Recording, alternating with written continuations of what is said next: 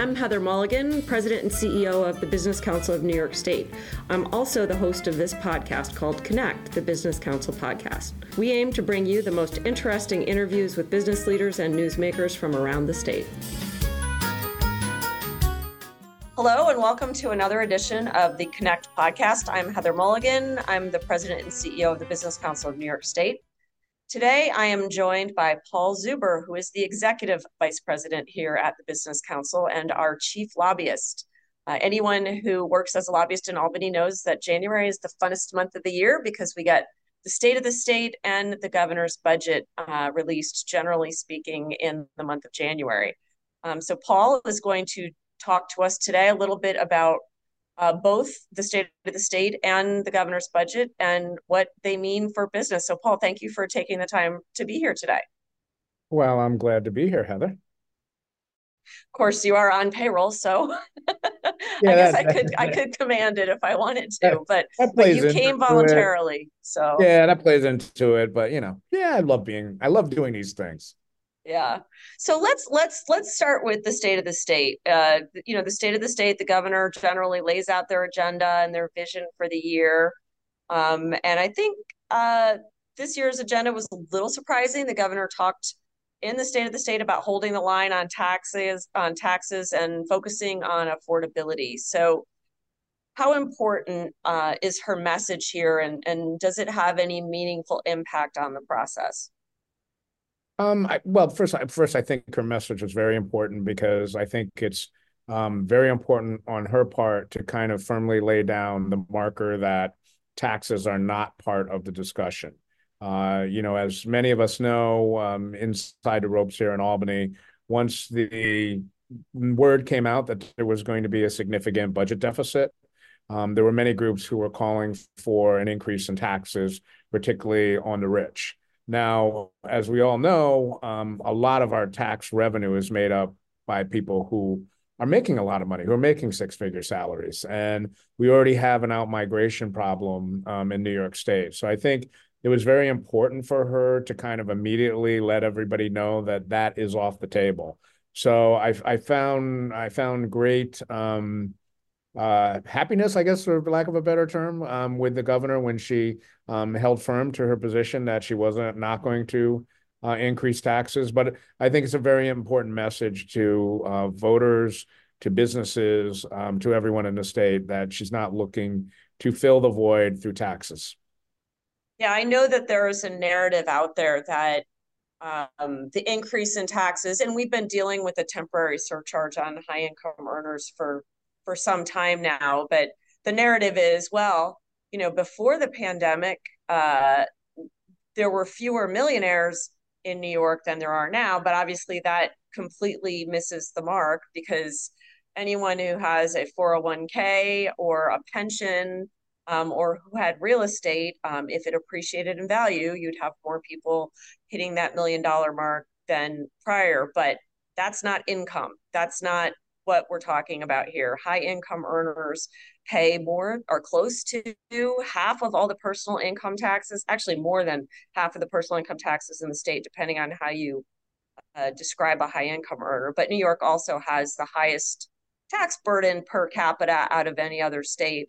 And we are one of two states that did not actually gain in the high income earner department uh, post COVID New York and Illinois are the only two states that actually lost a net number of high income over a million dollar a year earners. So um, I'm just I'm just setting that out there to, in case anyone is listening. Well, I, so. I, think I think to your point, I, I think what we have been messaging from the Business Council has been that everyone needs to understand that COVID accelerated a lot of changes in how businesses, um, how people do business, right? Before COVID, we all were aware of Zoom, but never really used it that much. And Microsoft Teams, all those, all those, um, you know, vehicles that we use now to communicate.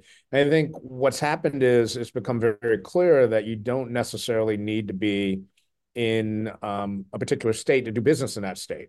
And so when we're when that's the case now, we're in a full fledged competition with every other state in the US.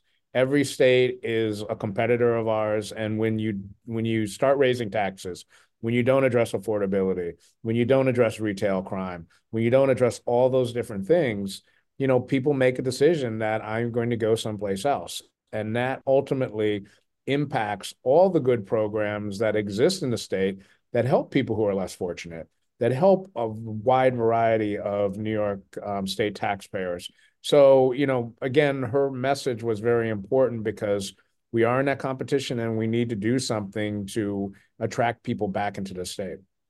Right. And and when you have businesses that have these very highly compensated positions that are growing, um, and they are, you know, companies that are New York landmarks, um, but they're not growing in New York. They're growing in Texas and they're growing in other states at a much faster rate than here um, we're losing out on potential growth that you know would benefit the state's economy and ultimately benefit the programs that people care about so um, it's sort of a death spiral if you just think you can keep just ratcheting up ratcheting up the pain um, and and and really being unfriendly and hostile to people who are contributing a great deal uh, to the state's economy so what's in the state of the state. Um, I mean, I know the state of the state is sort of just a, a, a visionary thing, but um, what's in there that businesses should care about? Um, there are a number. I mean, there are a number of items that I think are important for business. I I think you know she touched on a lot about affordability. I think affordability is um, a big issue for businesses. Um, obviously, creating a more affordable New York um, allows you to keep people here. It allows you to attract new business. Um, you know, now obviously in her her budget address, I'm sorry, in her budget submission, there are some specific items that I think are very important um, to business. Um, but you know, by and large, from from her state of the state, it's it's the affordability issue. It's it's the desire to deal with some of the issues revolving around retail crime that you talked about.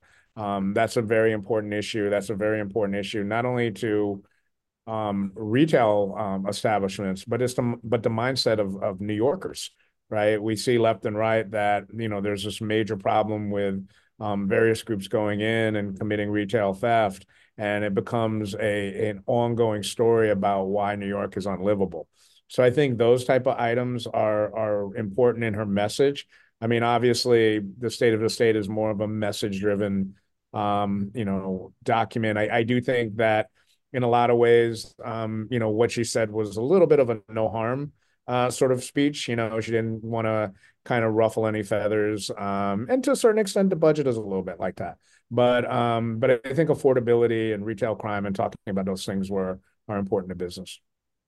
Yeah, I mean, interestingly, on the retail crime, we saw a proposal get introduced. I don't even know if it's gotten a bill number yet last week that would basically blames the business owners for for retail theft um, which is i mean almost beyond absurd uh, but um, so tries to address it by being punitive towards businesses that are victims of retail theft yeah and you know what i'm really happy that the groups that came out against that bill were ones that really are small business oriented groups like the Bodega Association, because you know there's a tendency sometimes by not all legislators, but some legislators to kind of look at business, and when they they look at business, they think everything is a giant corporation, right? And so for them, doing something like this really doesn't mean anything. Who cares if Home Depot or Walmart, you know, pay all these expenses in terms of, of retail theft?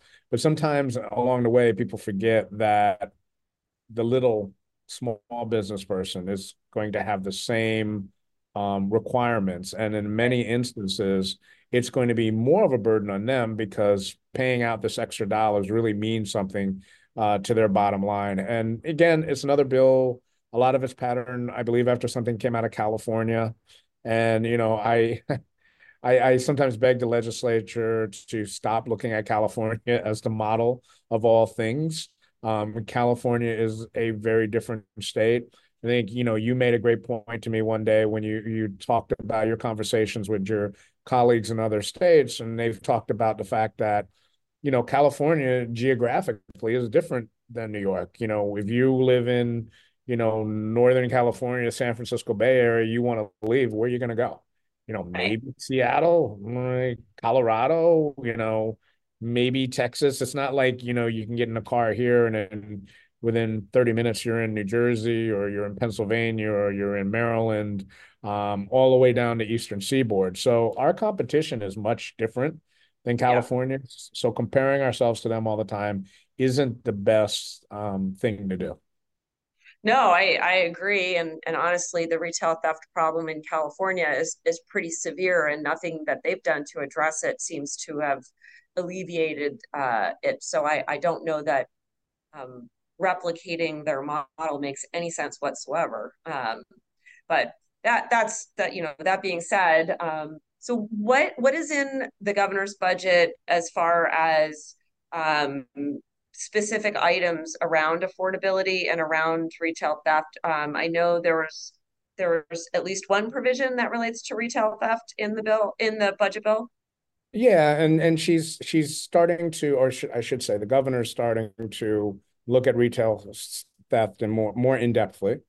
Um, you know, she's looking to um, put together um, some task force um, with law enforcement um, to deal with retail theft. Um, she's looking at increasing some of the penalties in regards to retail theft.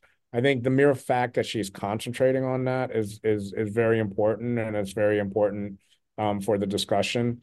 Um, you know, again, um, when affordability ends, she's looking at housing again. Um, you know, I think you know she wanted to put a version of 421A um, I think it's called 485X. I, I can't remember the exact um, paragraph and section of the law. Um, you know, the only downside I would say she kind of leaves it up to New York City to put together. But I think the realization. And so, for anyone who's listening, what's 421A? I think, you know, but at the end of the day, I think, you know, it's we need to do something with 421A. We really do need, you know, people are not just going to wake up one day and decide, I'm going to build affordable housing in the most expensive market in the world in New York City. There right. has to be some incentive for people to um, build affordable housing. You know, how we structure that, I think, in the nuances of that, I think that should be open to discussion. That should be open to debate.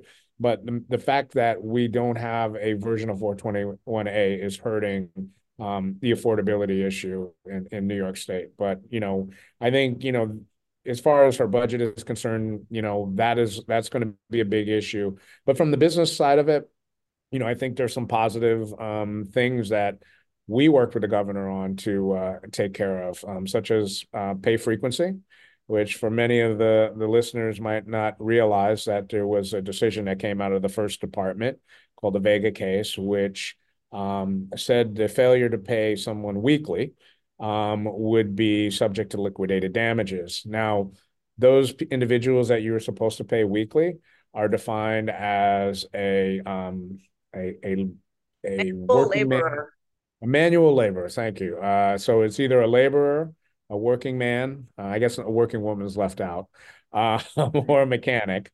Um, and in many instances, what's happened now after the Vega case is um, trial lawyers have decided that this is a new opportunity for them. So they have filed lawsuits against uh, companies that, although they're paying the correct amount, they're paying every every two weeks um, for for because of lack of definition in in statute.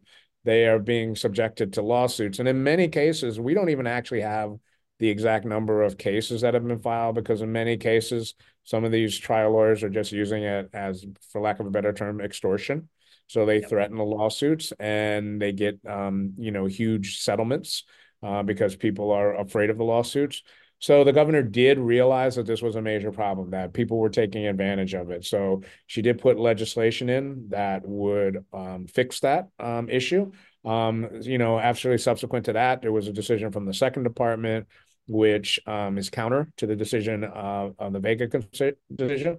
So that's going to be something that's going to be decided at the Court of Appeals, but we're going to still be pushing for that legislation. Um, and then she also got rid of COVID paid sick leave, which was another issue that we had talked to her administration about, which is the fact that the federal emergency is over. Um, and regardless of what anybody wants to say, it was never considered to be permanent. It was always considered to be um, something that was going to be utilized during COVID. Um, but you know, the expense on business is is astronomical. We have a not for profit, a not for profit, who has told us that it's cost them over a million dollars in paying out COVID paid sick leave. There right. Enough- the COVID paid sick leave is supplemental, and we're the only state that still has it. Yes, we're the only state that still has it, and you know it it it, it makes no sense, you know, and and it's only hurting us, um, and it's only hurting our businesses. You know, I do, I do wish that the governor and her team would have looked at unemployment insurance and trying to um, figure out how to pay off the debt um, because that's an, an, increasing burden on businesses. And again, it goes back to something that I think sometimes the legislature does not understand. You know, not dealing with the unemployment insurance debt isn't really hurting large companies, right? For a large company, yes, you don't want to pay all that money, whatever, but they can still deal with it and manage it in in in terms of their size um, it's really hurting the medium to small business owners who are, you know, the backbone of, of most communities and the ones that are hiring an incredibly diverse group of, of employees. And they're the ones that are really feeling the burden of this. And so it's unfortunate that she didn't deal with that. But, you know, we are pleased that she held the line on taxes, that she's looking at some of these things like, you know, pay frequency and COVID paid sick leave. It's never going to be a perfect budget for anyone. So, you know, obviously there's some things in there that, you know, we're concerned about, but, you know, by and large, it was not a bad budget. Yeah. So next, the uh, legislature gets to uh, weigh in and and give their views. Do we expect anything exciting? Yeah, actually, I think the debate is going to be interesting because the governor did make some cuts to foundational aid um, school aid. And I think it's going to be going into an election year with many of the members feeling like they have gotten a cut in their school aid um, will create some battle lines with that. And then if you think about it politically, um, she also put a significant amount of money into the ongoing migrant crisis. Um. Now, at the Business Council, we are completely supportive of um, you know the migrant community and getting jobs and putting them to work and working with the federal government to um, give them authorization to work. We realize that there's a workforce shortage. Um, so and and it's a problem that we have to deal with. But when you're telling legislators that we're putting a significant amount of money in the migrant crisis and we're cutting your school aid in an election year, it's going to be a difficult balancing act, particularly for many of the suburban and upstate Democratic members who will be very concerned about the ongoing rhetoric surrounding um, immigration. Um, and then adding to the fact that there's going to be an argument that they're losing school aid. So that's going to be um, pretty significant. I mean, the governor has an, a significant um, budget deficit. Um, are significant reserves. So I think what what's going to happen this um, budget cycle is they're going to have to address the school aid issue first, and from there, I think everything else will fall into place. Um, my guess too is that if I, you know, I'm not going to speak for the speaker or the majority leader, but I I think in some cases, um, you know, fix the school aid get things right. Don't make too many waves. Let's get out of here. Let's get a good budget and let's deal with what we have to deal with in November because um, you know, it's a very difficult balancing act, particularly I think for the speaker. I mean, he has, you know, New York City members who are getting challenged by, you know, members of the Democratic Socialist Party. And then on the other hand, he's got upstate and suburban members who are going to get, you know, challenged the right. And it's a very difficult balance for them right now because, you know, you do one thing over here and it hurts the candidate over here. So I think first and foremost, they'll fix school aid, and then I think everything else will fall into place. Yeah. And I mean, to be fair, the governor's budget doesn't actually cut school aid, it just doesn't allow it to grow at the rate that it would grow at if it stayed on the same trajectory, right?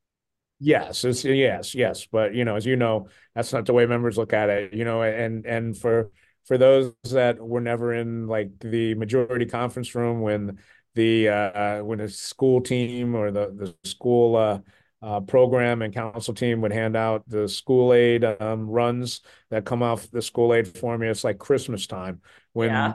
members would see that, and and nothing's changed in regards to that. And so a lot of them, you know, are taking it as a cut, um, and they're taking it as you know a change in in the current um, system. So it's going to be. I think that's going to be a little bit of a debate um, going forward, more so um, than any of the other major issues. I, I don't, I don't, I think both leaders know that there's limited spending that can be done. Um, so I, I don't expect School aid and healthcare are the two biggest yeah, spending yeah. items in the budget. We have a smaller population of students than we've had. The Mhm. demographic is shrinking, right? Um, a- and you know, so it is logical to say, you know, we're not going to continue to grow spending in this section of the budget if the number of people that we're serving are is a shrinking number, but it's still such a political hot potato. Um, and and it does get miscast, I think. I mean, I I tried like if if I if I gain five pounds two years ago and 10 pounds last year, and this year I gained five pounds, I didn't lose weight. I'm just I mean that's you know that's that's not that's not how it works, right? The budget is incremental. There's growth every year, and when you cut the rate of growth, you're not you're not cutting their budget. You're just not giving them as much as they expected. Yeah, yeah, and and you're right. And I but I and I think but that goes to one of the you know things that make Albany such a tough place, which is the politics, right? So everybody, you know, you're coming into an election year, everybody's nervous. Nobody knows what's going to happen nationally.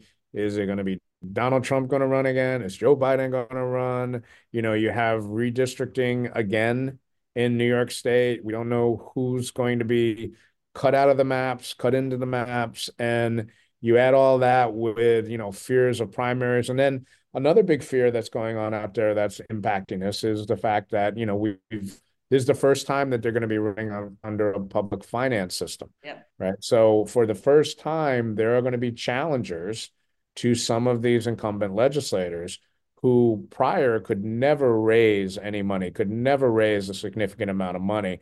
Now, all of a sudden, you might have a DSA member or a Republican member or a Republican candidate who suddenly raises a couple hundred thousand dollars because of the public financing system. And now all of a sudden their race is viable when in, before it was it was never truly viable. And I think that makes the members very nervous and rightfully so. It's going to be it's going to be a challenge for some of them, and it's going to be a challenge, you know, when the national politics come into play with with some of their elections. So I think, you know, anytime that the the budget can be turned to it's cutting something or it's taking away something from you, it makes the legislators very nervous. So um, when when does this get real? I mean, when do we see real negotiations? I know we haven't even seen the one house bills yet, and I'm just curious. Yeah, I, I think once we see the one house bills, I know that many of the uh, both houses are are calling to uh, well asking their members to get in um, ads or um, to the but the, the one house budget by in the next week or two. Um, Okay. and then we'll have you know the one house budget come out um, in early March, um, and then I think that's when everything gets very real, and and you know we see what the legislature wants to add to the discussion, right? So um, that'll be very interesting once they put out their uh, document. Uh, again, I, I'm not expecting anything to um uh too dramatic, I guess, for from the legislature. Um, but you know, obviously there's going to be some issues that individual legislators want in the budget. They want to see in the budget, and we'll likely see those in the one House bills. Um, you know, it's it's quite possible um we could see the expanded producer responsibility in in the one House bills, and then suddenly that's being discussed. Right. Um, I know working hard on that and working with a coalition and talking with a lot of different members. Um, you know, obviously the energy stuff will be an ongoing discussion. I'm I'm sure that the legislature, um, particularly the Senate, will probably want to put in some form of New York Heat and some form form of the Superfund bill. I know the Assembly has never been a big um, uh, a big champion of the Superfund bill, but that could change. Uh, who knows? Um, but those issues are going to come to to light as well when the one house budgets come out. All right, so because New York is special, our budget is due on April Fool's Day. Um, technically, I guess March 31st, right?